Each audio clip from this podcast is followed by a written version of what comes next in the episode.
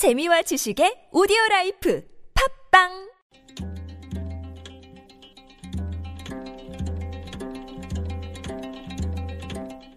한문학자 장유승의 길에서 만난 고전 기원전 110년 3월 중국 한나라 무제가 중국의 5대 명산 중 하나인 숭산에 올라 제사를 지냈습니다. 이때 산 아래에 있던 사람들은 누군가 세 번 만세를 부르는 듯한 소리를 들었습니다. 사람들은 숭산이 무제의 장수를 기원하며 만세를 불렀다고 믿고 사당을 지어 이 일을 기념하였습니다.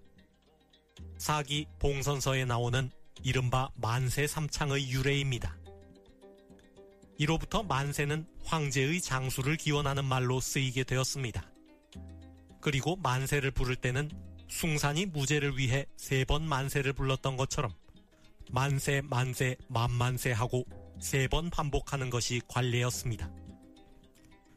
우리나라에서도 임금의 장수를 기원할 때는 만세 삼창을 하였습니다.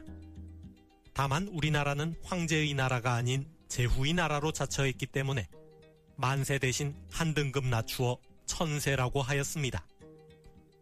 조선왕조실록을 보면 나라에 큰 행사가 있을 때마다 신하들은 세 번 머리를 조아린 뒤 일제히 천세 천세 천천세라고 외치며 천세 삼창으로 임금의 장수를 기원하였습니다. 일본의 경우는 1879년 만세 삼창령이라는 법령을 제정하여 일왕을 위해 만세를 부르도록 하였습니다.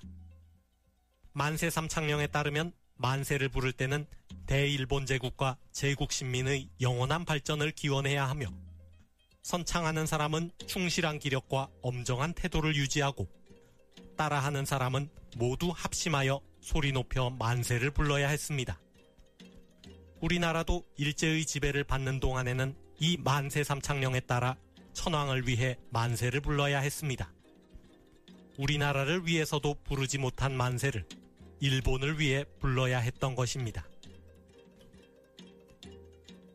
정부 출연 연구기관의 수장이 워크숍에 참석한 자리에서 자신을 친일파로 소개하며 일왕을 위해 만세 삼창까지 하였다고 합니다.